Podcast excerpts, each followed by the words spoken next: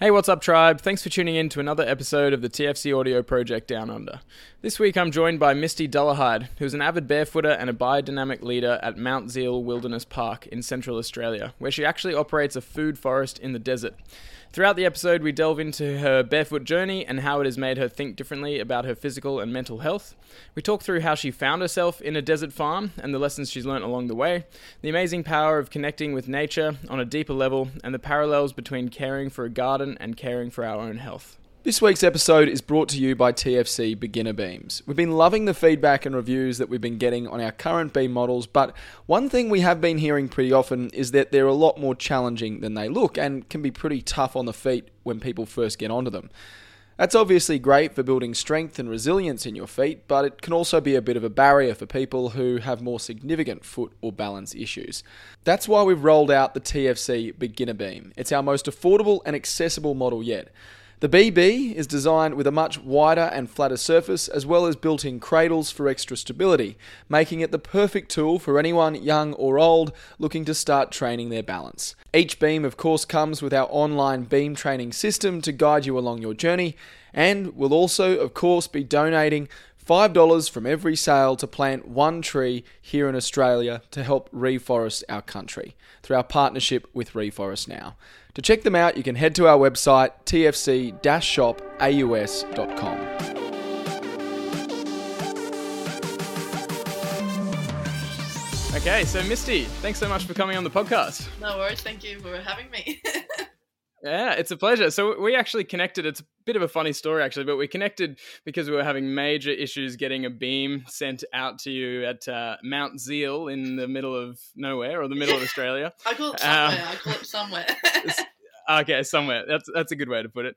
Um, and yeah, we we were just having major delays, and we weren't getting any response back from our couriers, and so I had to give you a call and break the news and and try and figure something else out. And so we ended up sending you another package, and now we've just found out that you uh, have got the original package. I got so two beams. uh, yeah, yeah. So it's a win, a win-win. Um, but anyway, when I did call you, we had a great chat on the phone, um, all about you know your barefoot journey and what you're up to at Mount Zeil, like why you're actually there and what you're doing there. And I, I found it really inspiring myself. And so I wanted to hear more about it and obviously share it out with our community as well. Um, so yeah, I thought maybe we could just start um, start at the start with uh, with your barefoot journey and how you got into all of this and what sort of brought you to getting a beam from us, and then we can we can delve into everything else along the way. Yeah, cool, cool. That sounds good.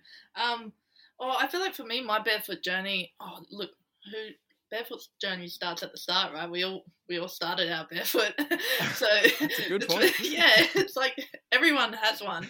Um, yeah, but I I actually broke both my ankles when I was younger. Or didn't completely break the ankle. I I um I had an injury when I was in grade eight. Oh, I think that was back yeah 2008, and then I had an injury in 2009, and um mm-hmm. it was mm-hmm. really interesting. I the first injury um, was more of a hairline fracture from my ankle up my shin.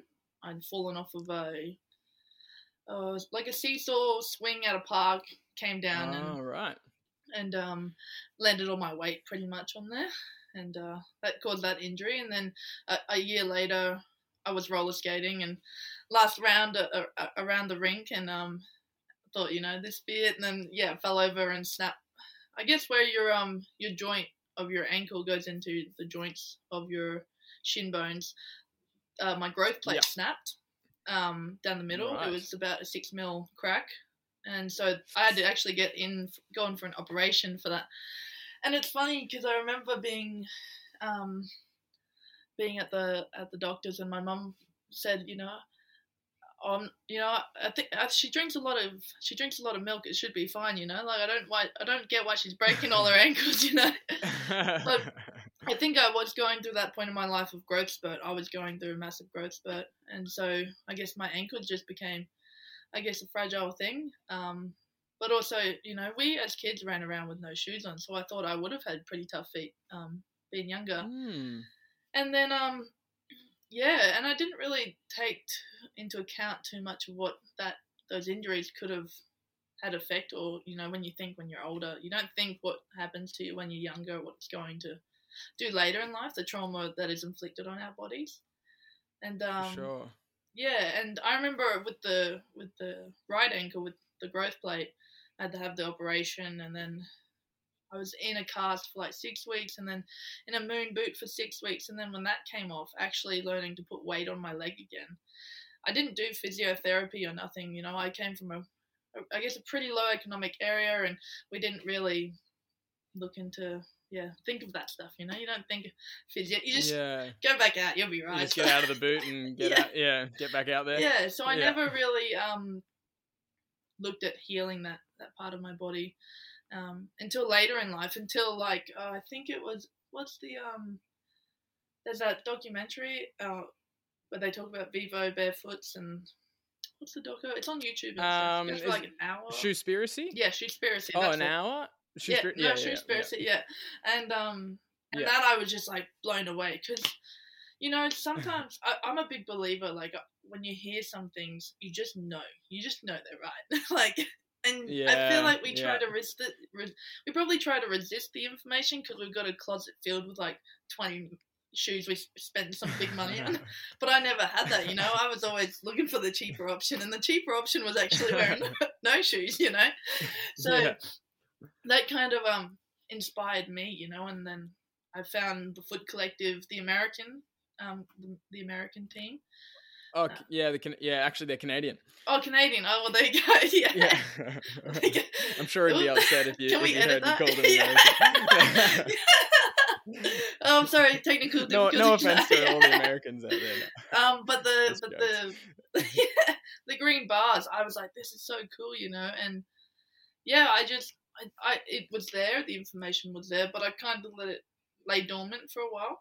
I was still discovering, I guess, um, going through my own healing journey of of just getting fit and healthy. You know, I spent a good couple of years there being a bit of a party animal and you know doing crazy things to my body and actually um when I was 18 it was a pretty deep conversation but um you know I, I was a kid out of home and didn't have really any aspirations and stuff and I actually uh, attempted suicide by jumping in front of a car and Mm, um I was mm. very, very blessed that I walked away with just a, a knee that was split open, um, no bones broken or anything like that.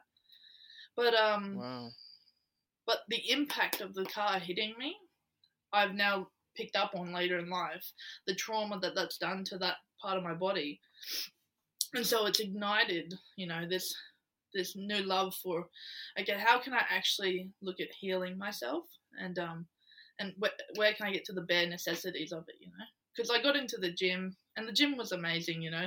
I looked sexy as hell, and I looked good. I got muscly, I got fit, but I could still feel the aches and the pains, you know. And I didn't yeah, realize yeah. all those things that I did to myself as a younger person.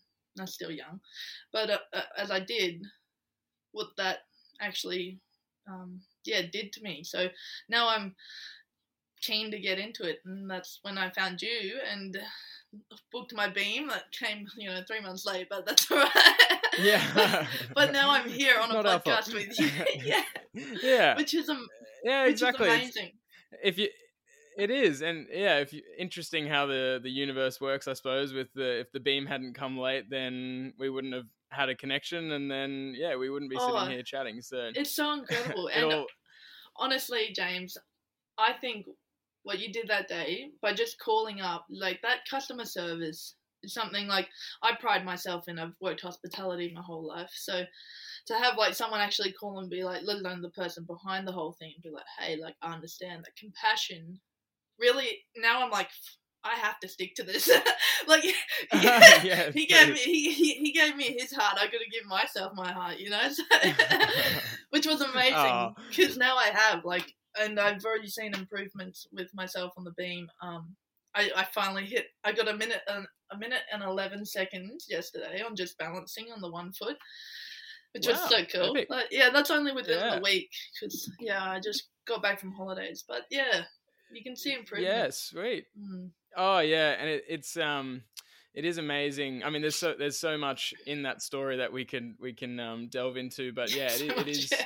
just just just on that point it is amazing how quickly the body responds to the challenge of especially of the beam because it's not really like you're working out your muscles like you said it's not like going to the gym like Mhm. yes your body does sort of feel like it gets some work and your your glutes usually fire up and your feet fire up and um, you know it feels a, a bit like work but really it's your nervous system is training uh, in in order to figure out how to stabilize on this weird bit of timber Yeah. um, and yeah, you can go from like barely being able to stand on it at all to yeah, going over a minute for one like for a single leg stance and then going, you know, eyes closed and doing lots of cool different tricks on the beam and it's this sort of this play based way of your body um, like self organizing itself or organizing itself um, in order to be more stable and more coordinated. And I think uh, we, you know, we were talking briefly before about, um, I guess the the trauma, like the effects of trauma, like the ongoing long-term effects of trauma, whether that's physical or mental trauma. Um, but you know, if we if we just talk about physical trauma Mm. for now, um, there's a, actually a whole book called "The Body Keeps the Score," and um, it, it goes quite deep. But obviously, if you have an injury of some kind, then that will have some kind of mental and physical effect going down the line unless uh, unless you do something to address it pretty much. And um, i think a lot of people do have injuries and myself included. Like even when i was studying physio or knew i wanted to study physio i had an ankle injury and i didn't end up rehabbing it properly because the quite frankly the stuff that the physio gave me to do was super boring and i was a i was a kid and i was like oh this is like you just don't get motivated to do that stuff. Um, whereas with things like the beam then you don't have to have a coach telling you what to do really. You know a little bit of guidance is helpful but as long as you get on the beam and try and stay on the beam and try a few different challenges then your body sort of it, it tells you what areas need more work and it tells you and it starts to self-organize without you having to figure it out yourself pretty much Yeah, and, or that, and without it, you having to figure it out consciously Yeah. yeah Well, even yesterday, I uh, like I've mucked around with the hacky sack, but I haven't done any of the kicking stuff like like that I've seen. Oh, yeah. and and then I It's- it's started doing tough. it, but I started I started just on the knee, and I was like, oh, this is fun. it was like it was like something just just my child self came out. It was just like, you know, I've been lis- I've been only just listening to the podcast recently. And um and in those beginning podcasts where you really emphasize on play, wow, it's like Mm. I have a friend visiting at the moment, and she's also just added to that playfulness in my life. And I'm like, wow, it's so fun. Like, I, I take, you forget how serious you are. And even when I think I'm probably one of the least serious people, I'm like, oh, no, I actually, just that movement. Like, and we just went for a walk up the uh, up, up the gorge at Mount Zeil um, Wilderness Park where I live. Um, 200 k's west of Alice Springs, by the way, and um, so there's this beautiful gorge up there, and these boulders are like, oh, lost my headphones. Um, these boulders right. are like monstrosities, monstrosities, like they're they're gi- gigantic, you know, and you're just like, oh, and then we were just climbing and just you know running across these like massive like.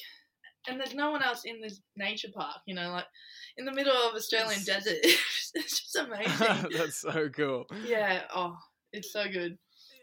and um and yeah that's the thing it's these very simple pleasures like yeah going for a hike up a um up a big mountain like so that's something i did um the last weekend or the weekend before last um was out at out at bush one out at my uncle and auntie's land that we're building out of we just went for a huge explore up the mountain and because it's his land and there's no one else there and we just we found this massive rock face um, and like this big um, uh, what would you call it? Like this big valley that was all rock and so we're just exploring this whole place and it's not it's not like a workout but it's so much more for your body and mind and spirit um, to just get out there in those wild places and and I, I find for me like balancing and playing with a hacky sack is is a similar thing where you just you get out of your head Yeah. you're in you know you're just in the present moment doing what you're doing and it's just really fun and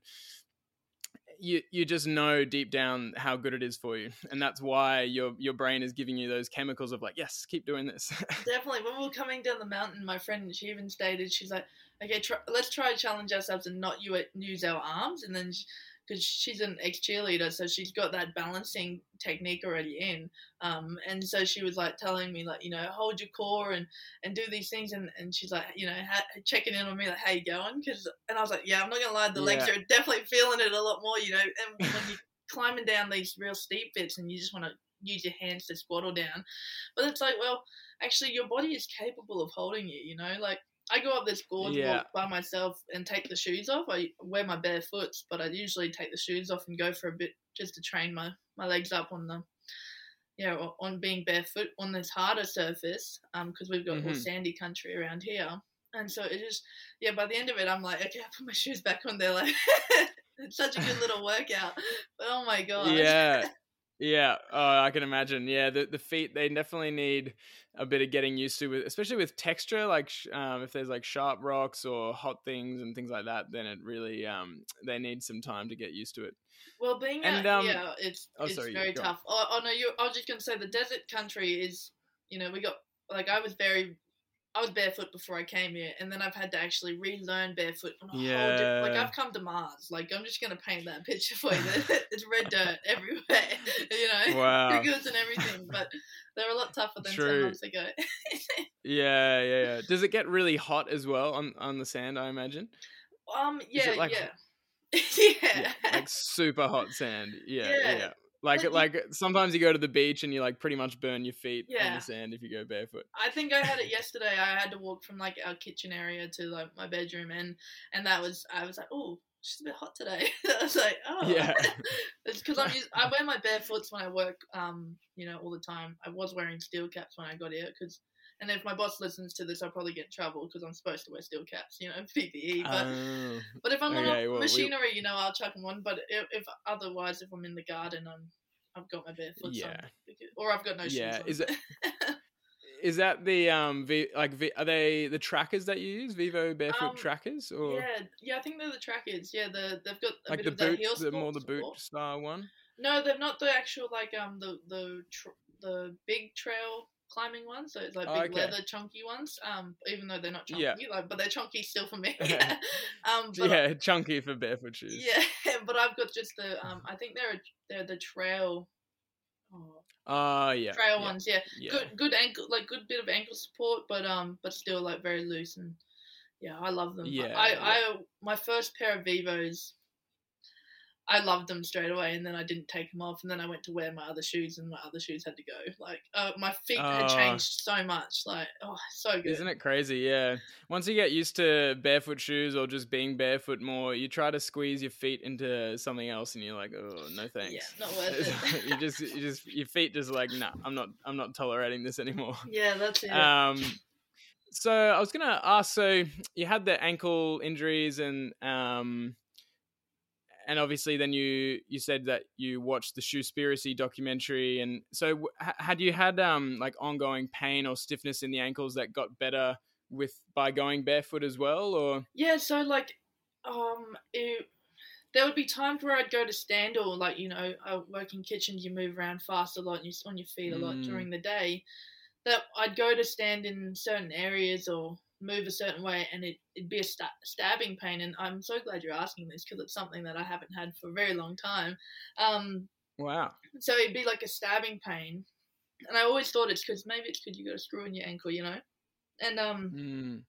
but no, I just thought, I just think it was from, I used to wear Vans shoes all the time, you know, and they're so tight on my feet. And, they were like my yeah. go-to shoes, like always. You know, I went. Me that. too, actually. yeah. I, I went through a big Vans phase. If, I, I think I, everyone That was did. just my go-to. Yeah, yeah, true. It was, that era. Yeah, no yeah. judgment, right? but no. it was um, yeah, I think that was it. And they like in an essence, they were kind of like I, I don't want to promote them or anything like that, but I would never, I never really got into like the Nikes or the Adidas or my. They were mm. so tight and my feet have always been pretty wide anyway, you know, because I've been barefoot, like I've been a barefoot kid. Um, so they never really got comfy. And I remember going to, I don't know if I can name drop anywhere, but one of those places where they test your feet and, and, and yep. by the name of athletes or something for testing feet for athletes. I don't know. yeah. but um, but I I did that, and they were like, you know, you've got they they what they watched my ankles roll in, so they got me some high arch support ones, and Uh, and I was like, okay, you know, and then I. Uh, that was when I started really my training journey with like gym and you know get, getting fit and more more so getting skinny and muscly, you know. um, yeah, Yeah. not fit, not healthy, not just, fit, just, just yeah, yeah. ego, you know. I get you. and um, yeah. And yeah, and they were comfy as, and they cost me two hundred fifty dollars, so they should have been comfy as, you know. But but I remember doing lunges and squats and running, and the arch would just still hurt so much. Like I remember doing Mm. training sessions where I'd have to take my shoes off after doing like twenty lunges or whatever, and then uh, and then I'd be like in pain. Where I don't get that now. Like it's such a a Mm, big shift. There's still improvements in my feet that I need to make, and I'm on my way to making. But yeah, that that sharp stabbing pain that I used to get on just putting my weight on my foot in a in a way that maybe didn't it didn't like or it wasn't strong enough to handle. Um, yeah. yeah, so I definitely I can see Yeah. massive improvements with that. Yeah, Epic. Yeah, well that's that is what tends to happen because the when the foot is squished or it's supported too much, then it just doesn't function the way it should. Like the big toe isn't allowed to move the way it should, which means your plantar fascia can't activate the way it should. Um, and you know, there's all these mechanisms in the foot that really rely on it being um, allowed to function naturally, like to have the wide toe splay and to have um, you know enough strength and mobility in the plantar muscles. And um, it is i think a, uh, people like you and me like i was really barefoot a lot growing up as well. Um, and those of us who who were encouraged to go barefoot and did spend a lot of time barefoot um, i think have a bit of a head start because we didn't we didn't mess our feet up too badly um, to begin with. Obviously um, you know if you have ankle injuries and, and surgeries and stuff then that that affects things as well. But um, i think it's just it's quite scary how many people are currently being um, are currently just messing up their feet without realizing it or, or they think they're doing the right thing because someone at you know the athlete's foot told them that they need arch support. And so okay yeah sweet i spent 250 and i'm doing the right thing. Um, and then like you said there's a there is a there is an element of truth. Like when you hear oh your feet don't need all this support it's like ooh that's that's probably true like that just makes sense it just really vibes and but a lot of people will resist that because mm. it's like well i've just paid $250 for this really supportive footwear surely that must be correct or my podiatrist told me that i need these orthotics so surely they must be correct but i think deep down or at least from a lot of people deep down there there's that sort of tr- truth resonating that they're like, ah, that that's probably true. It, it wouldn't make sense that our feet need all of this technology and support. yeah, and definitely, and it, yeah, it's oh, it's such an interesting thing. Hey, and I, I I've come across people now, and um, you know, and I it's the first thing I look at. I'm not gonna lie, just check out people's feet because that's like a good indicator to a lot of things. Like it's it really is, and um, and I just wanna I just wanna like shake people sometimes would be like, come on, like you. And I've I, you know I've got.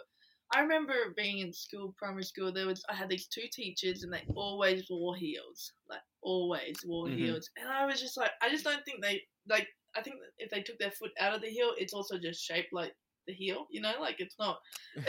it's that they've got to Yeah. commit now. You know, which is so unfortunate. yeah, but yeah, that's that's a good point. A, a lot of people, uh, like they're s- simultaneously deforming their feet by putting them into narrow things, and then they go, "Oh, my feet are so ugly. I don't want anyone to see them, so I have to wear shoes at all times." And Yeah. so it's kind of this um, self fulfilling.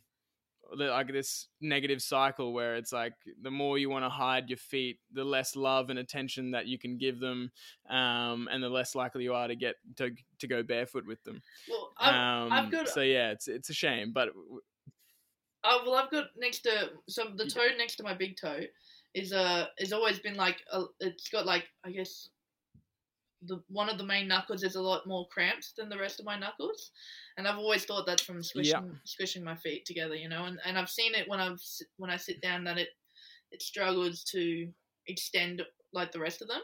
So I'm really working on that. But the, Mhm. it's one of the biggest things for me that has improved since going barefoot and allowing it to be flat out and especially doing climbing and stuff like that where it gives it the opportunity to be used instead of squished in uh, in this car you know for it to sit back and do nothing and just get men- you know messed up yeah so yeah, oh, yeah.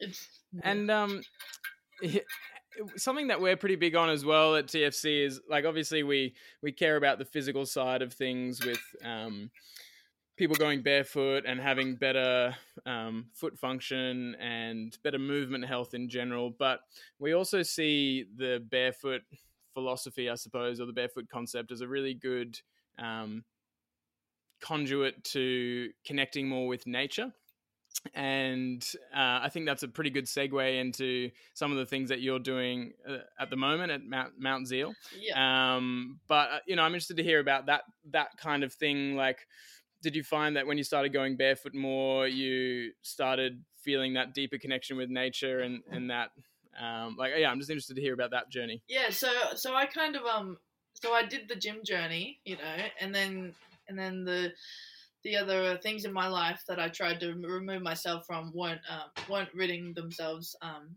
and so i then uh you know the whole covid thing happened and and I, Uh-huh. i kind of packed up it oh i didn't even pack up i got in my car and i hit the road pretty much i um i got out of uh, the situations i was in and um you know, I, I was like I was a bit of a party and more drug and alcohol abuse and stuff like that, and I just wanted to get healthy. I couldn't get healthy, you know, and so 8 Mhm. weeks being in my house, although Queensland never really had a lockdown because that's where I'm originally from, but at, at, at, in the beginning, right? So this was March last year. I Yeah, kind of um yeah. yeah, I kind of hit the road because eight weeks in my house was scarier for me personally, and, and what I was doing to myself. Mhm. Even though I was lifting weights, you know, like um, the um, that was scarier for me than to, to go. So I got in my car and left, and um, and started my journey. And within like you know, on the pretense that if I leave cold turkey on everything, like no drugs, no alcohol, no cigarettes, Yeah, and wow. um, wow. and people ask me still, how did you manage that? I said, well, a week into my little drive, you know, I I ended up at a permaculture property in um, in Noosa Hinterlands up in Kin Kin, Mm. and I just went, wow, you know, like I've died and gone to heaven, like because it was Garden of Eden, banana trees, mulberry trees, peach trees, you know, the veggie gardens, like everything living in symbiosis with each other, and like you didn't want to wear shoes, you know, and that connection Yeah. straight away brought me not only into like the, the nature, but also into you know what food I was eating, where I was sourcing my food from, like. Like I'd never eaten like fresh lettuce out of the ground, you know. Like or like I hadn't picked mulberries off Mm. a tree since I was little, climbing around with no shoes on my feet, you know. And so many things were reminiscent for me and, and new and inspiring and and also healing for the journey that I just started. Um, so yeah. I yeah wanted to know how the hell do you grow this Garden of Eden, you know? and so I did completed my permaculture course up at Noosa Forest Retreat. Um, met some amazing people and more like-minded souls, and you know, yoga and meditation and all these things. The holistic lifestyle, the alternative way of living, um, which I don't think should be alternate anymore. It should be the way. It should. It is the way. Um, and you'd Yeah. be you're lying to yourself if you don't believe that. It- it's weird that that is alternative. Hey, Yeah. it's like how how did we get to this stage as humanity that that is strange for people to grow their own food and to do meditation and you know it's like yeah. you got to be weird to be healthy Oh, well, I'll tell you what, I'm weird as hell. So, Yeah.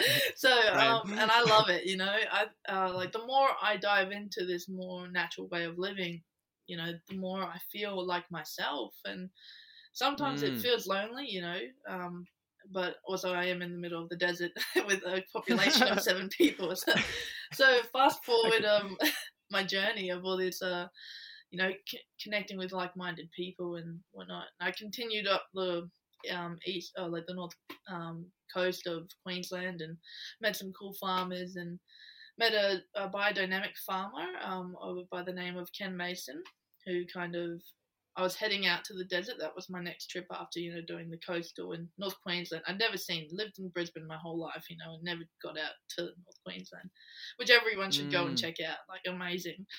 Um, and so yeah, he told me about a a guy growing food in the desert, like a garden in the desert. So look, I was like, look, that sounds cool. I'll take the connection, you know.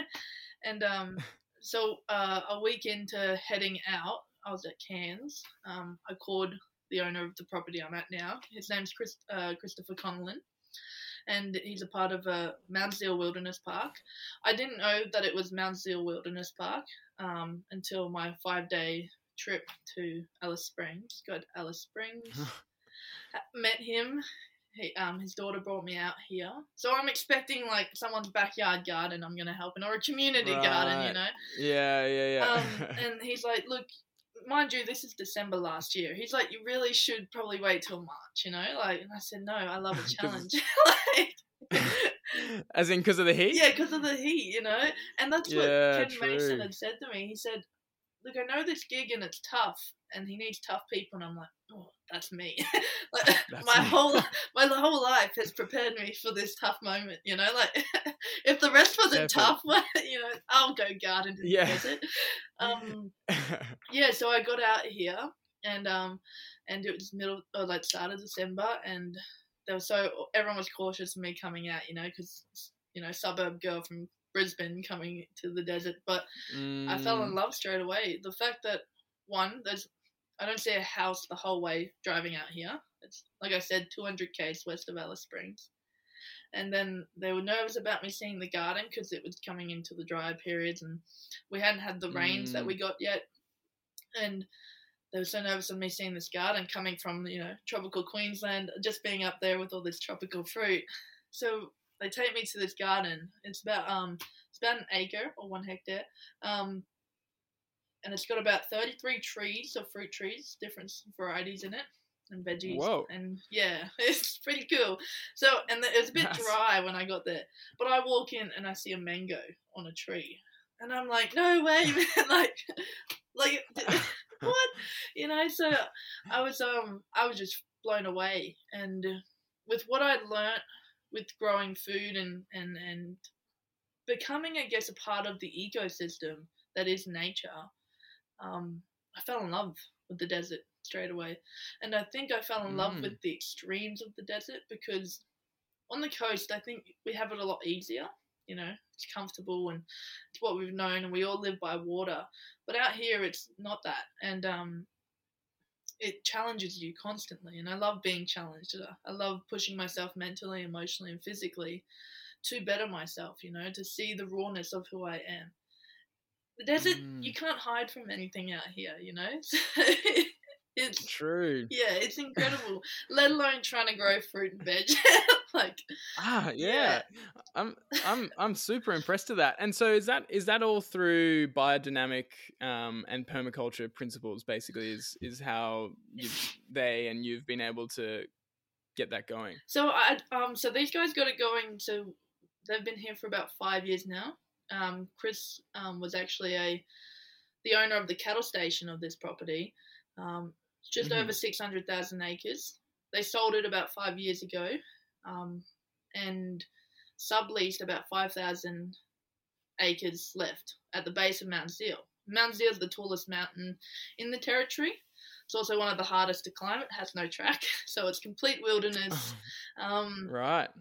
You're a guest out here. I think that's why I like it you you got to work with mm. nature or she'll she'll spit you out. And um yeah. and so yeah the in on the pretense i guess that he wanted to create he grew he grew up in this land you know in this country with with the locals and with with yeah with the land. And he has a connection that i think he wants people to witness and see and experience um, because we forget about that connection.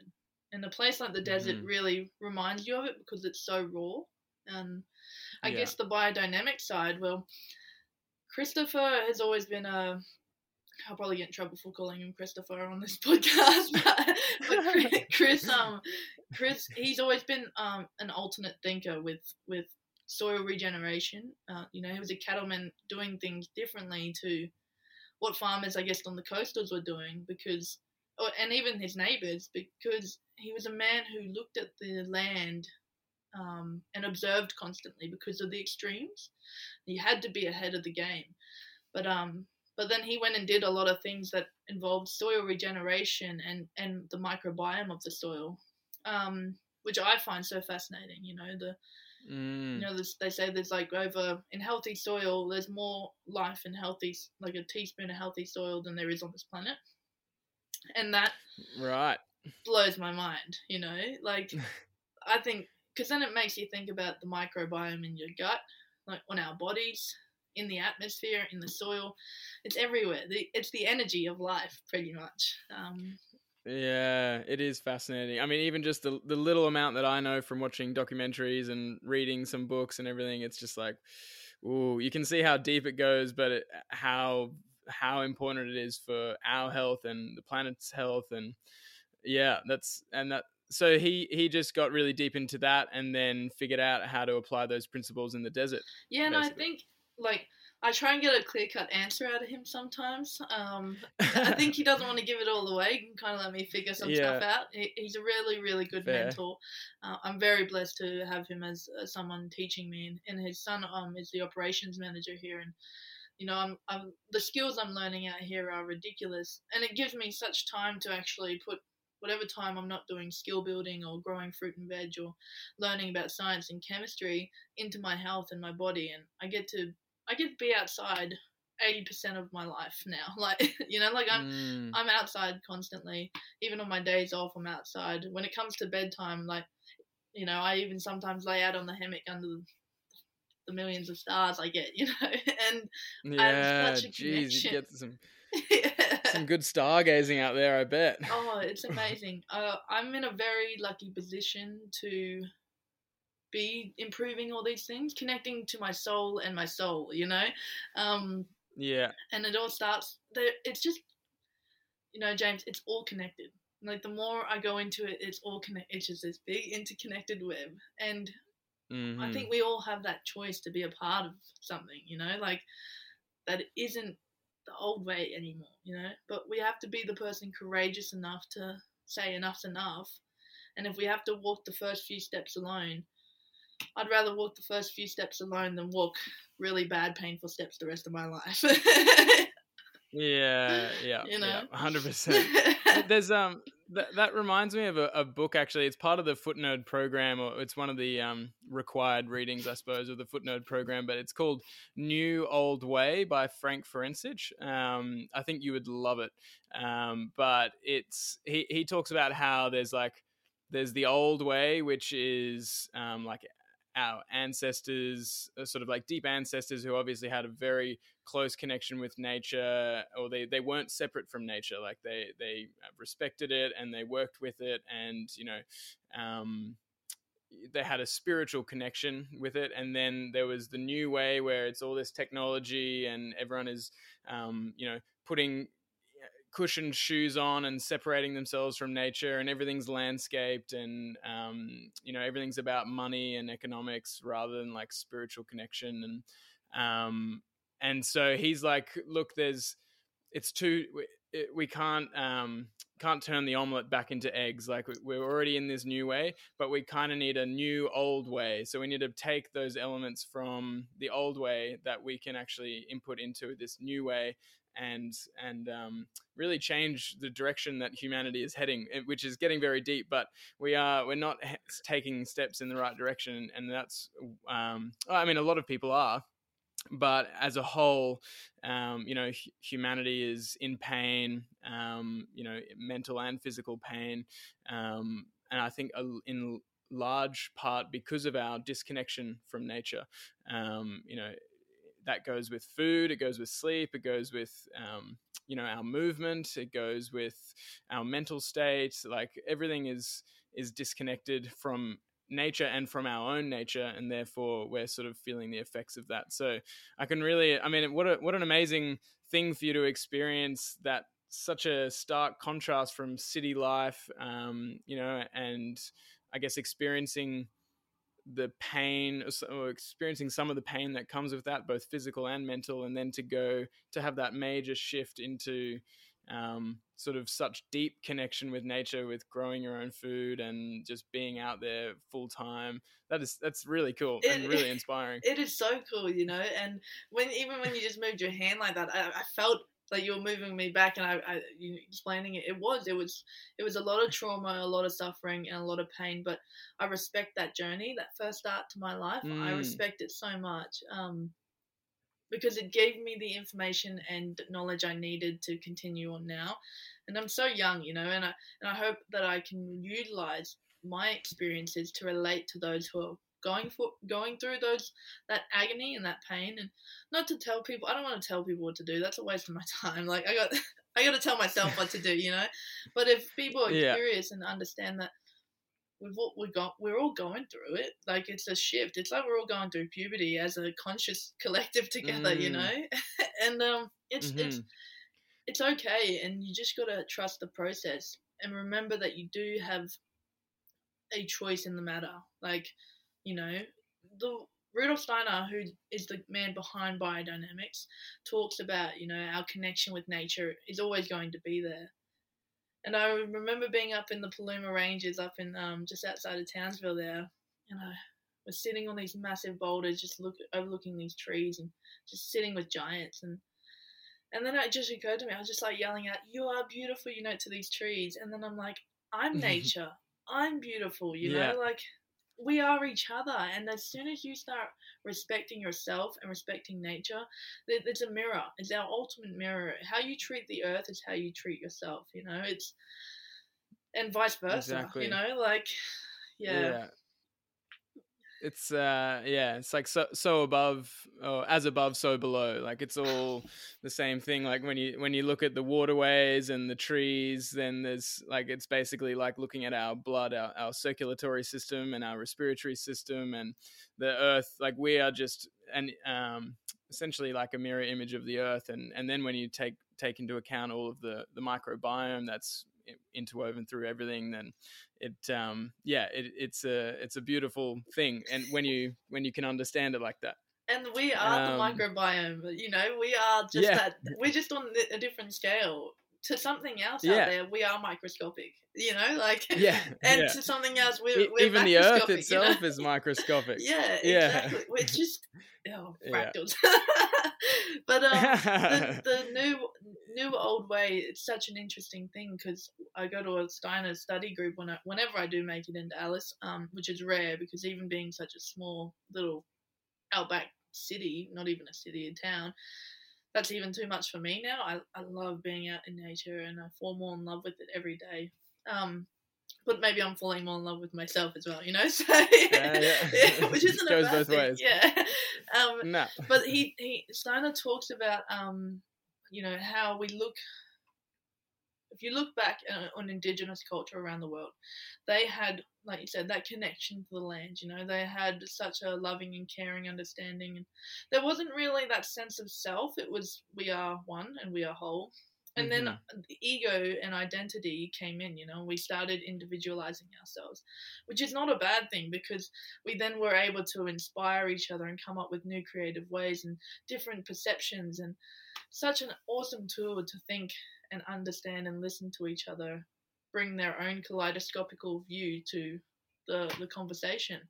Um, but mm-hmm. it, but I think now we're at a point where it's like, okay, we went from dependent, we we've become independent, some of us, and um, and now it's now it's time to integrate our ourselves back to each other, but while maintaining that unique self, you know, and I think that's where we're moving into now interdependence. And um, it's such a beautiful yeah. word, integrating independence. And I think yeah even covid for me the collaboration uh, the the the um, abbreviation for covid i had to uh I, I i broke it down to make it more positive when i started my journey but um Mm-hmm. I called it collaboration of vital interdependence. So it's time for us Ah. to maintain un- unique selves. Don't change who you are. Be you, but welcome home. You know, let's work together and, and grow together. Yeah, and I think something you said before about the going through that such ex, um, I guess intense pain in so many ways. Like, yes, it, that would have been very challenging, and and anyone who's been through pain and suffering will attest to the fact that it is very challenging. But it is, like you said, it's a signal that something needs to change. Like the the pain isn't just to for, just for you to suffer; it's for you to go, oh, what what do I need to change in my life so that I don't have this pain? Um, and it's not something that needs to be, um, you know, society is all about painkillers and doing anything to just get rid of pain, but it's about tuning in and listening to it, whether it's physical or mental, and going, what is this pain telling me, and what can I do to change? Um, and I think COVID is one of those monumental. Um, it's such a global thing that so many people are in different kinds of pain. People experiencing pain from you know losing loved ones, and people experiencing pain from being in lockdowns and not being able to see their loved ones, and um, all of everything in between. And and I think the division that's happening as well with the way it's been politicized um, is very painful and. Uh, I think it because it's so global and so ubiquitous, and everyone is experiencing it to some degree. Then it has to bring around. It just seems like it has to bring about some kind of major shift in the collective um, consciousness, I suppose, of, of the world. Yeah, connecting us, I think, together, and and because like breathing fresh air and um and drinking clean water wasn't, so we had to we had we had to Yeah. have something else that was going to make us all go, oh wait a minute, we are we're all in this together, you know.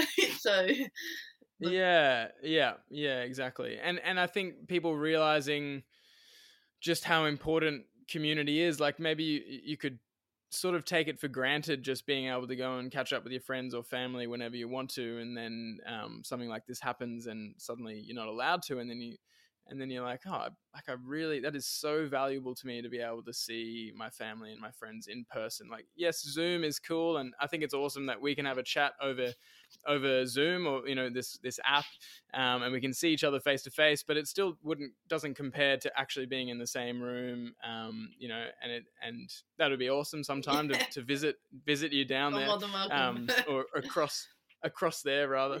Yeah, um, but you know it, i think it's it's really it's opening a lot of people's eyes to just the extreme importance of human connection um, and connection with nature as well. I think Mm. that's one of the biggest things that people have been saying is like, I miss, I really miss going to the beach or I miss going for hikes. Um, uh, and in some places, like in Melbourne, the parks, like even the playgrounds and parks are closed and Mm. or at least they were for a time. Um, and uh, you know, there's there there would be a big case for saying that that's really not helping anyone's health Mm. to restrict their access to nature. Um, there would be a case for that, and it's you know it's not something we necessarily have to get into, but it, it, I think a lot of people are waking up to that fact that like I really need nature and I really need community in my life and and it's sort of made them prioritize that a lot more when when they do have the freedom to do it. Oh, definitely. And I think that I think we had to have this wake up call, like because people weren't Mm. appreciating what we do have and looking after it, and especially our health. You know, like mental health has been such Yeah. a thing that's brought up in conversation now, um, which is amazing. But I, I want I hope that people look at like, okay, let's how do we progress? You know, like and and move forward, um, and actually get to a point where we're not sick anymore. Like, because I don't want to be sick Mm. anymore, and I don't want to be um, in pain anymore. And I don't want. I've done it, you know. I've only done a short few years of it compared to like people who do their whole lives in it. But we're at a point now where we have information at our fingertips, you know, and it. I don't think it's too hard to find the truthful things out there because you can feel it. And as soon as you become clear within yourself that's, I personally believe that alcohol is one of the biggest, the worst things for you. The fact that like pubs and and everything can be open and bottlers can be of essentials. you're you're dumbing your you're not dumbing yourself down. I don't want to say that, yeah, but um, but you you're killing. It's kind of numbing. Yeah, and it, you shut off your receptors. You know, if, put it this way: Mm. if you, what does you know the alcohol stuff that we use all on our hands to you know nine kills ninety nine percent of germs, right? If alcohol kills ninety nine percent of germs and you drink that, what's it do to your insides, to your to your microbiome in your gut, which is hmm and then and then to your receptors to life and how you feel. I'm a big um, anti advocate for painkillers because I like to feel my threshold. You know, I don't want to take them and then push past that threshold when my body's telling me, "Hey, listen to me. I'm in pain. Can you do something about Yeah. this?" You know, Yeah. and I think yeah, Yeah. Uh, I think it's a really interesting point about the thing. Like, I think the deeper point is that if you tune in to your intuition um, and you really listen to the signals that your body is giving you, then that can tell you a lot about what you need to do. Um, or it can tell you a lot about what is true or what is not. And I think truth is a truth can be subjective, obviously, um, but there's there's certain things that will really resonate with you um, as truth when you actually listen properly. But if you're in so much pain um, that you're yeah trying to numb it, whether that's you know numbing physical pain with painkillers and and so on, um, or numbing mental pain with um, alcohol or or other other things, other vices, then you're not able to fully listen to the messages your body is giving you, and therefore you're not actually able to make the change that you need to make. But that's because it's scary. Like, and it is scary. It is, because yeah. you've got to face yourself and what you're doing to yourself. You know, taking accountability. I had a moment the other day. You know, I said I was um I was on my beam and and I've had such lower back pain lately, and I I really have put that to do with you know this car injury that I had when I was younger. Um, that was Mhm. fully my doing and um and taking that responsibility, but having to admit that to myself and, and apologizing to myself it's it's a very um confronting thing and it can be very Mm. overwhelming to people because people don't know how to react or give themselves that love and that's something that's been on such a journey with me it's okay well i chose actually to put myself here and i chose to do, do this to myself and i i put myself in these positions and you know but if i could do 10 years of destruction what can i do with 10 years of creation you know as soon Mm, as you make mhm. that switch it's like it's scary but the hard work is so scary it's always scary but instant gratification isn't gonna cut it anymore you know it's working Yeah, towards yeah. it the long-term stuff laying of the concrete you know Yeah, and I think there's a big difference as well between um, acknowledging that you were. It's like it's there's a difference between blaming yourself and beating yourself up and being like, oh, I did this to myself, like you know, I you know regrets and this and that, um, versus like, okay, I I can see how my actions have contributed to me being where I am now. Um, I can't change those actions. I accept those, but it's now my responsibility to take control of this situation and, and do, or at least take control of the factors that I have control over. Um, so that I can be working towards something as opposed to, I think a lot of people can get into this mindset of like oh like it's it's like kind of kind of a victim mentality where it's like oh all of this stuff happened to me um and none of it's my fault and there's nothing I can do because it, the world is just against me um and that's a very oversimplification um but it that kind of attitude doesn't leave much room for growth. It just sort of keeps you stuck in this cycle. Um, whereas if you, yeah, like you said, if you can acknowledge, like, hey, I got myself here, I can also get myself out.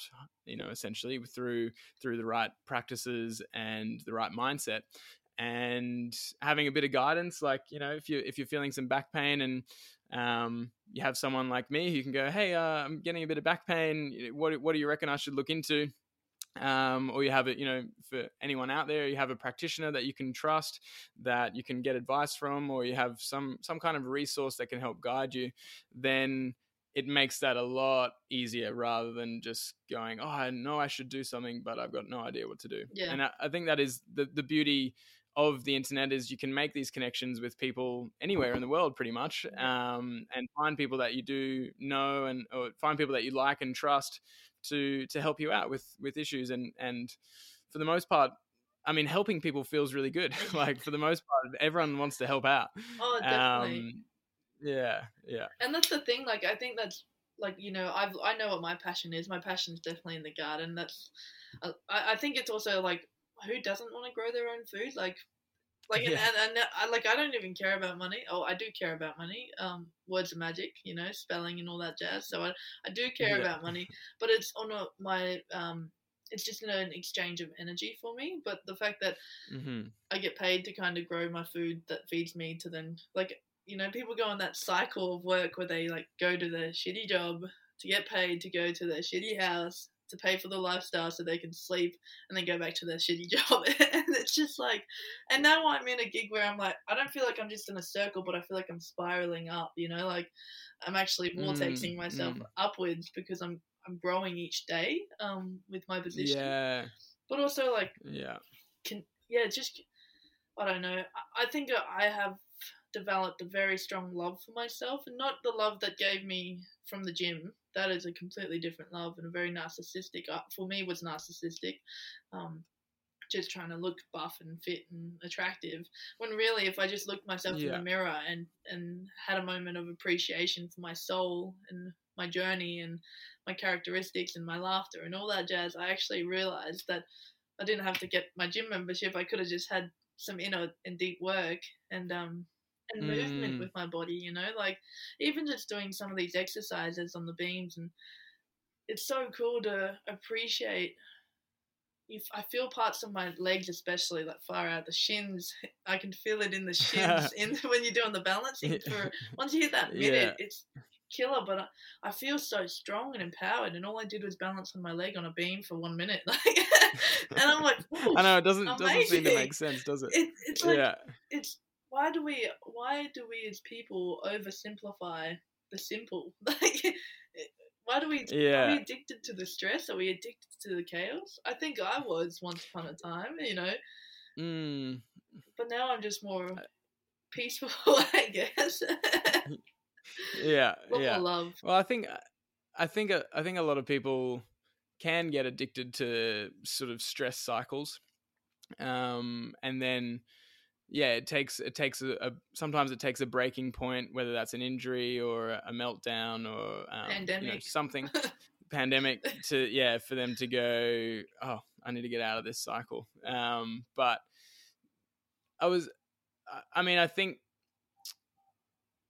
so I've been spending a fair bit of time, or a decent amount of time. I'd like to spend more, but out at um, TFC Bush One, which for anyone listening is the um, like the nature immersion retreat that we're building bit by bit. Um, and I mean, I, I'm addicted to it out there to a degree. like I, I just love it out there. Like I, I want to spend as much time out there as possible. And we've been growing a garden and um, even even getting out there for a weekend, which is pretty much what I can manage at the moment around the business. Um, you know, I just feel so reset in my in my body and and mind and and soul just from just being out in nature, disconnecting from technology for some time, and just um, you know planting.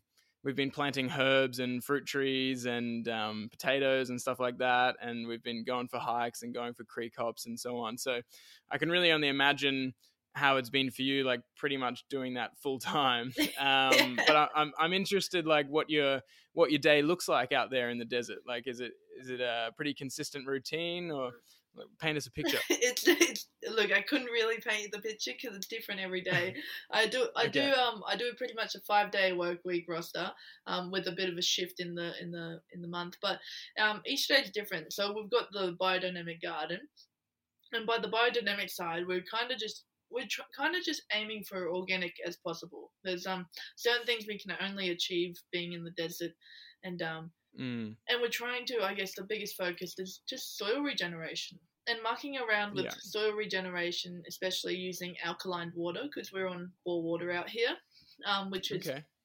um, a really interesting topic as well. But I'm not. I don't think I have the knowledge there for that one. But it's an interesting. Um, it's still something I'm learning. So my average day um pretty much looks Yeah. like I get up, I wake up, I um I do some balancing, do some yoga, but then I get out and um we do we do a bit of watering. So we go out. We've got a lot of things happening at the moment in the garden, um, with like tomatoes and pumpkins and watermelons um, growing at the moment, which is amazing. Because if Sweet. we get the rains that are suspected over the summertime, I got I got about two hundred to three hundred, give or take, watermelons over last summer, which was amazing. But because we were warmer Right. here, we had watermelons all the way into autumn, and um, Yeah. yeah, that was that was incredible stuff. And then um and then so I'll do I spend about two hours, maybe three hours in the garden. It depends. Like at the moment we've spent quite a lot lately in the garden because we've got a bit of a biodynamic open day happening next weekend. Oh, it's my weekend today. So it's this everyone else's weekend this week. um, yeah. Okay. Yeah. so if anyone on here is actually from Alice, or um, come check us out. Um, but um, look, we're we're still new and we're still developing. Because then after that, we we've got a wilderness park. You know, we've got about two thirds of our place is conservation, and then we've got Mm, about 12 bush camp sites. So you can come out here and camp with us under the stars, away from light pollution and noise pollution. You have a drop hole dunny um, that yours truly built, dug, and created. um, amazing. yeah, yeah, and um, and then um, a lot of bird life watching out here, but it's usually getting the campsites ready. Um, we've also got a little convenience store, um, being two hours away from Alice and about an hour away from Papunya, which is the closest um, Mm. shop. Um, we've kind of got a, our own little place. We've got a neighbouring um, community in Bangara, um, Indigenous community, and um, and Mhm. we're in the middle of opening an art centre for them as well because the owner Chris has a great connection with the community, and um, and his goal is to inspire them to you know do something with themselves as well. Um, and then so we're we're always yeah I couldn't give you an exact routine because it's like Yeah. Yeah. No, that's all right. Yeah. agenda, uh, you know. Um, yeah. Yeah. every- and that's why I love it out here. It's different. Like I learned how to Variety.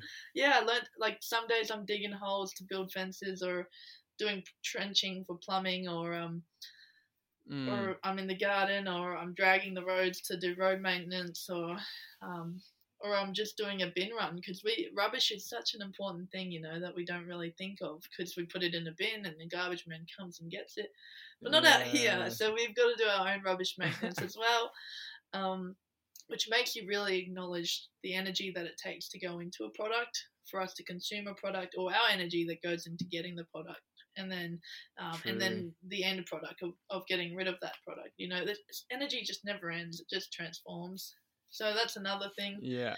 um, you know i left i left one of the grapevine taps on yesterday and woke up this morning to a bit of a flood in the in the patch because you know Oh. it just it just happens True. type of thing and so maintaining like making sure that those tanks have water now and um you know if there's a leak in the line or anything like that we're always just you're always just um yeah you, your brain is never lacking in stimulation out here that's for sure No, that's good. Yeah, Yeah. I bet. And um, what what uh, what happens with the garden? Like, obviously, you you eat the food um that comes from the garden, and and what like what else? Um, I guess what's like the bigger picture of what's going on there? I think there's a couple of big pictures um, with what's going on. So the biggest thing is to get produce into the village, which is all of us. Um, obviously, we all want to be living out of there. Um, it's like I said, it's it's still establishing, and like I've only been doing this for a year, and these guys trust me with doing it. So it's just like a big canvas slash laboratory slash school for me to learn and for them to learn and us to learn how to grow food in the desert and what we're capable of Mm. achieving. Um, so the I think the goal is to get food um, for us, but also food for the community, food in our little shop.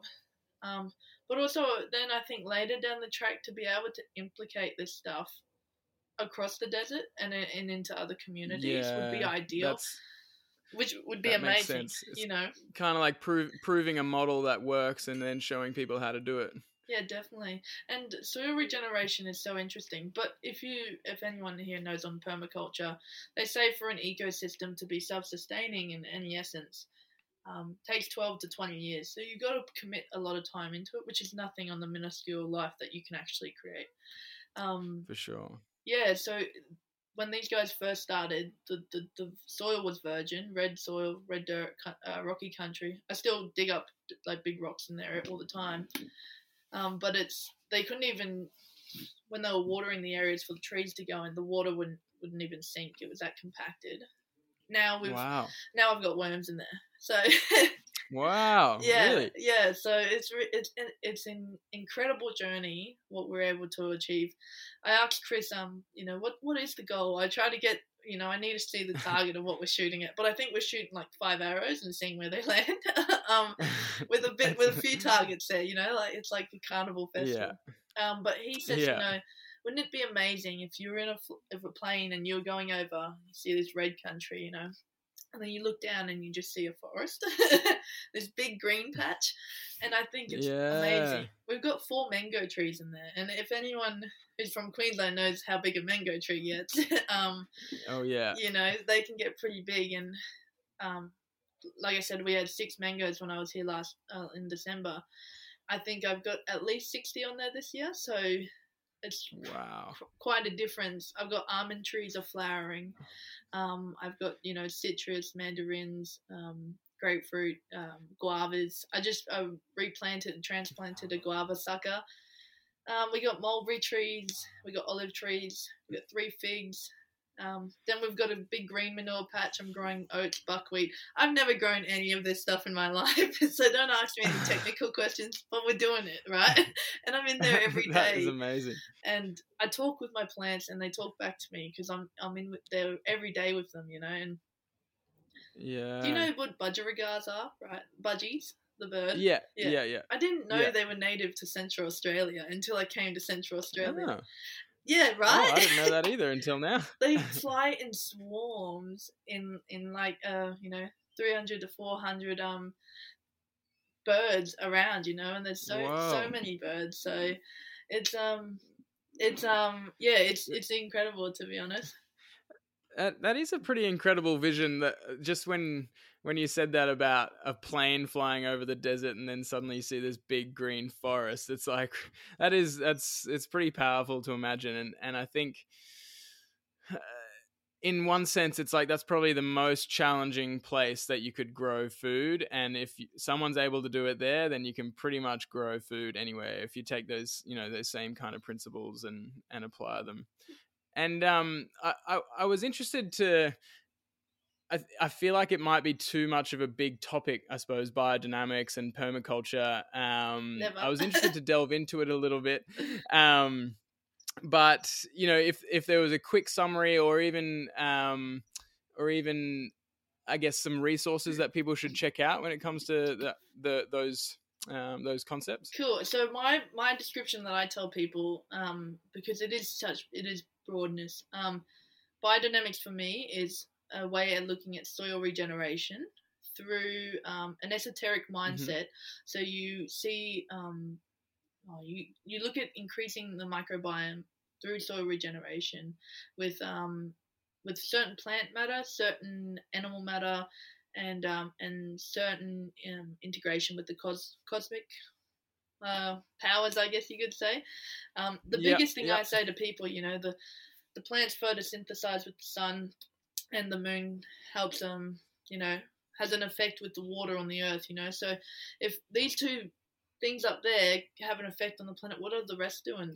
And um, look, I'm no pro on Mm. this, and there's probably some science guru who'll put me down or out of shame for it, but I don't really care because I'm in the garden and I'm doing it and it's working, you know. and this is my reality. And if it doesn't work for you, that's rad, but um, it's working for me. So Yeah. biodynamics, yeah, a bit of um, bit of a per, uh, like yeah, soil regeneration with a bit of chemistry, alchemy, and um, and some fun and and just like being in a kitchen but in the garden, yeah. And Yeah. permaculture, I see it as permaculture design, they call it, where it's integrating how you can get, I guess, a maximum output with minimal input, but also creating a circular economy and allowing everything to be a part of the system instead of just you know monocropping or doing certain things. Um, and I think you know there's some parts in biodynamics and permaculture that go against each other. So I'm kind of just coming up with my own thing as well. Oh, like, interesting. know, okay. because that's the thing you, d- you can read a book you know and you can study this stuff and you can go see someone else's place and see what they're doing but you got to be in your garden every day to figure out what it's actually doing you know and, and how to design um, yeah.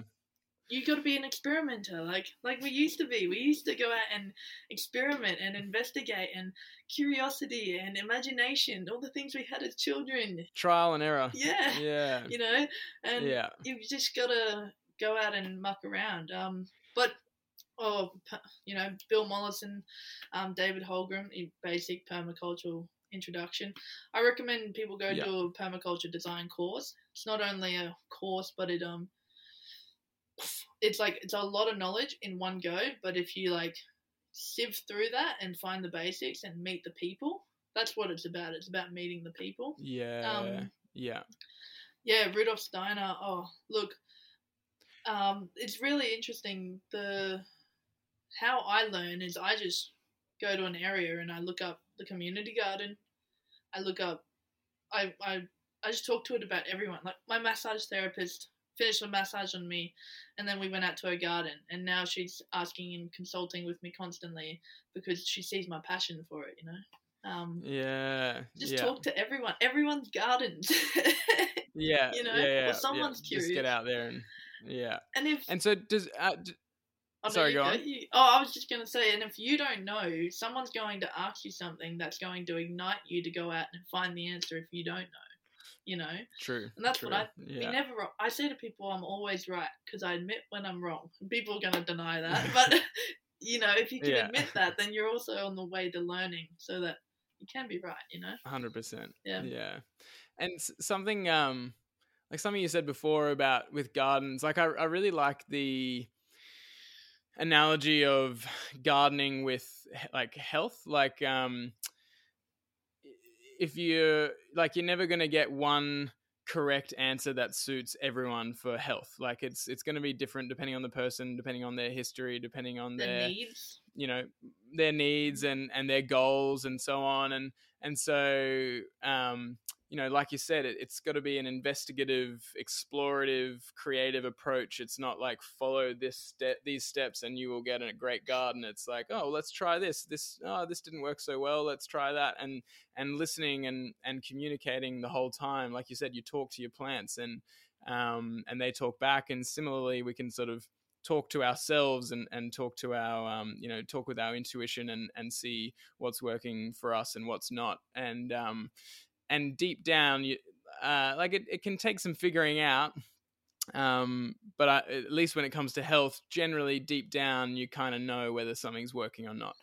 And and or it's like I guess the proof is in the pudding. Um, like with a garden, like you're either going to get a flourishing, beautiful plant that's you know um, producing fruit and so on, or it's going to be struggling and the leaves are falling off, and so you know you know whether or not it's going well. And And likewise with your body, you can taste it. it's and you can taste it. Yeah, yeah. And likewise with your body, you'll you'll feel really good and energetic and pain free and so on when the things are the right things are happening and you won't feel you'll get the s- signals when you're not doing the right things basically And it's also Yeah. it's a big thing of uh, one of the key principles in permaculture is observe and interact. It's the first principle, observe and interact, because like you then that's one thing we don't do anymore. We don't observe, and I go to my garden Mm. every morning and I, I observe straight away. I first look at who's been in here because there's tracks everywhere because we don't have anything covering it. Obviously, we integrate all of the Mm. wilderness into it. Um, but also just interacting and constantly like trial and error. You're going to be a part of it. You're going to change things. You're going to try things that work and some things that don't. I think you have to be yeah not fearful of rejection because rejection's just learning. You know, um, lessons are just blessings, really. Um, yeah you know, Yeah. yeah. I think that's a big thing. The three principles of um, are the three like I guess values of permaculture as well, is um, is so important and I think it's very beautiful. Is um, earth care is the first first one, which is I think relates to us and ourselves, or us and and nature of um, caring for the land and uh, and also making sure whatever you do when you're in the garden is going to be positive for yourself and for the for the plant and for the land and for the birds Mm. and the bees. You know, you don't spray pesticides, you're gonna kill off all the good stuff, you know, and Yeah. you may get Yeah. a good crop, but you may not next year, you know? And it's just having an awareness of what your actions are going to cause, you know? Um, the second uh, Mhm. value is, and most people often change this, but it should be being care. It's not people care. A lot of people change it to people care. And I think that's a very Okay. um, uh, yeah, sad way of looking at it because then you're not integrating everything. That being care is where it should be. You've got the microbes in the soil, and um, and the birds and everything. The birds leave me half a fig every morning. Like they'll they'll nibble on one and they'll leave one, and I eat it. You know, I'm, I'm not fussed. I'm not I'm not aiming to sell for I guess mass production. I don't think we need to come away Yeah. from mass production and actually grow our own food. We'll save a lot of money doing so. And um, Mhm. but yeah, so um, being care, and then the last one is fair share, and that's sharing what you've got and integrating that with people. You said like you know talk to someone like you if I'm having back problems. Well, I'm going to talk to you after this. Um, but it's sharing Please do. sharing that knowledge, you know, and that understanding, and and you know whatever you get, share that with people. Like why do we have to hoard it all? Like why do we need so much stuff? you know, sharing that. Yeah. It's that's a great point. It's more of that abundance mindset. Like there's enough there's enough to go around and I can share what I've learned and share what I've grown and and it always it always comes back to you. Like it, it's the sort of law of reciprocity where you you put put out good stuff to the universe and to the world and and to other people uh, and other beings and then you you get that back and it just it sort of never fails really. and that's what I was saying earlier when I said I did ten years of destruction. I was I was the person creating that life. I was doing all Mm. these things. I may not have had the skill set to understand why I was doing these or how they were occurring, but as soon as I had the aha moment, it went, wait a minute, I'm digging my own hole. No one, no one else is here digging it. It's like, where's this hole getting deeper? Like, you know, yeah. oh wait, but I can dig myself out of there too, you know, and that's that's something I think I learned to do, and um, taking yeah accountability Yeah. for that, you know. So it's a beautiful Yeah. journey. It's amazing. I love it.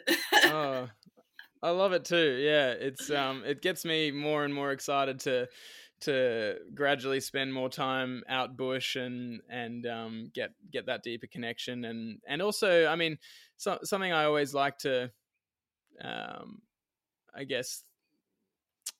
emphasize is that you know not everyone has to go out bush and you know or go out to the desert and have a biodynamic farm in the desert or you know it, it's about finding ways that you can do it in your own life um, you know even if that just means growing some herbs out on your balcony or Community gardens. That's, um, that's what do, yeah doing a community gardens or yeah yeah They- exactly they and there's, there's have- always a way Yeah, they usually have working bees. Um, you know, I, I've a lot of people ask me, "How do you do this?" And I'm like, "Look, you don't have to run away like I did. Like I literally left everything behind. I was a very extreme case, but I, I guess I walked down a path to get a lot, lot of knowledge on on this journey to share and help people see it differently.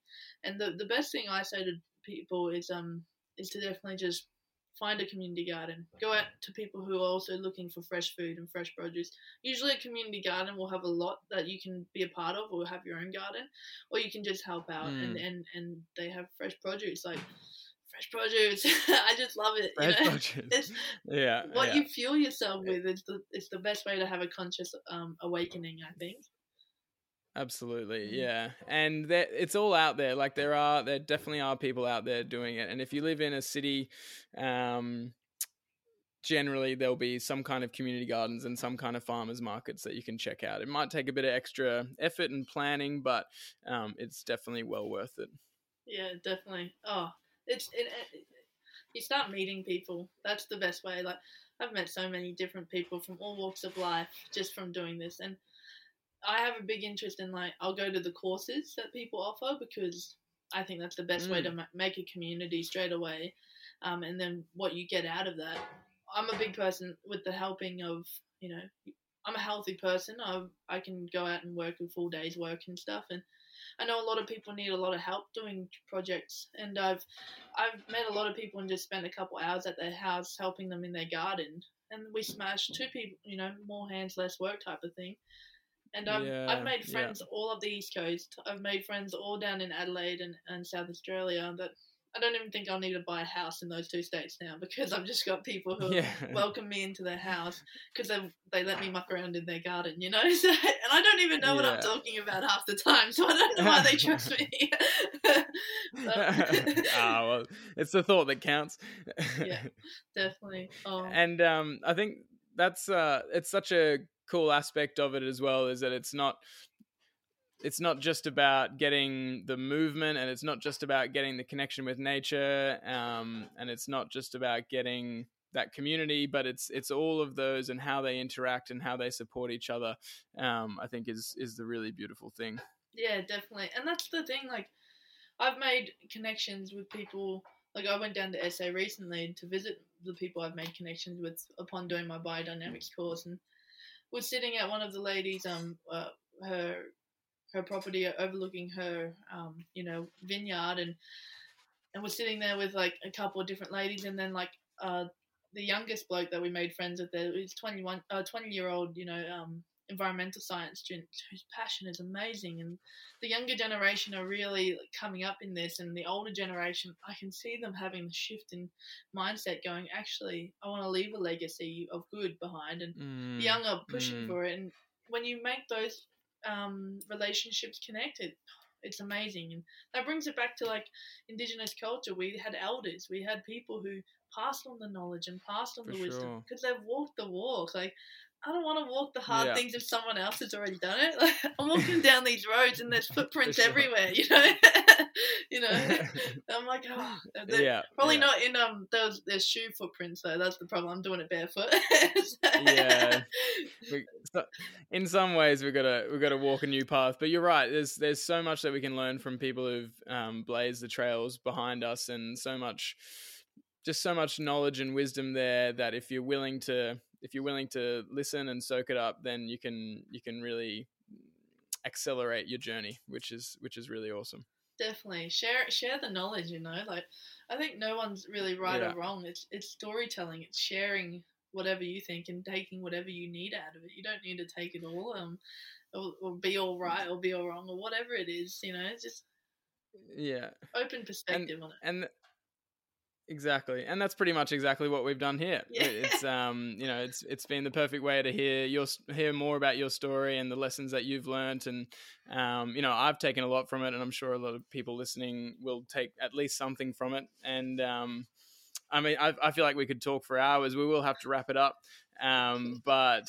I'm very much looking forward to getting out to out to Mount Zeil and checking out the garden. And by that time, I'm sure it'll be pumping even more. And, and maybe we can do a follow up episode as well. Oh, definitely, that'd be amazing. And uh, look, like I said to you when we first spoke, there's a big health community out in um in Alice Springs that I I want to be at one of your seminars. So Yeah. you got to come out even if I'm the only person. Yeah, but we'll I reckon I reckon we can make it happen. Yeah, I think Yeah. we will definitely. And I, look, I'm a big advocate for the for bare feet and um and just healing. Just I'm a big advocate for people to start um loving themselves the way I love myself and I love the land. Um, I, it's an amazing Yeah. feeling. Why would you not want to feel like this? You know. So Yeah, thank, absolutely. yeah, thank you so much for this chat and and my new beamer. that's that's amazing. Ah, yeah, that's a pleasure. And um, I guess if, if people are keen to follow more about with what you're doing and everything, like I know you've got an Instagram, um, which is uh, at Bare Soul Wanderers. yeah, that's correct. Sorry, Yeah. yeah, yeah, yeah. Bear Yeah, Soul yeah. Wanderers. That's right.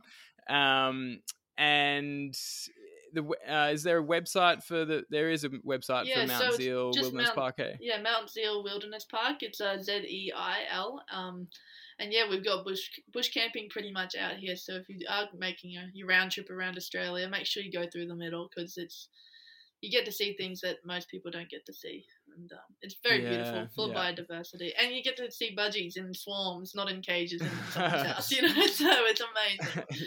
Yeah. Yeah. Oh, I'm, cool. I'm pretty keen to see those as well. Yeah. Cool. Well, we'll um we'll put all of that in the show notes as well, so that people can just click on and you know they can they can see it all. Um, your Instagram and and um the uh, the website. And um, yeah, thanks thanks again for coming on. It's been really good, and and I'm definitely looking forward to a round two when we Yeah. can make it out to Oh, out, out there. And I look forward to coming Out to, to- check out out, to somewhere. what you're doing. yeah, out of somewhere. Yeah. it is Yeah. somewhere. Oh, honestly, James, I look forward to seeing the sparkle in your eye like it does for me. Yeah, yeah. Thank you so too. much. awesome. Thanks, Misty. Thanks for listening, guys. Catch you next week.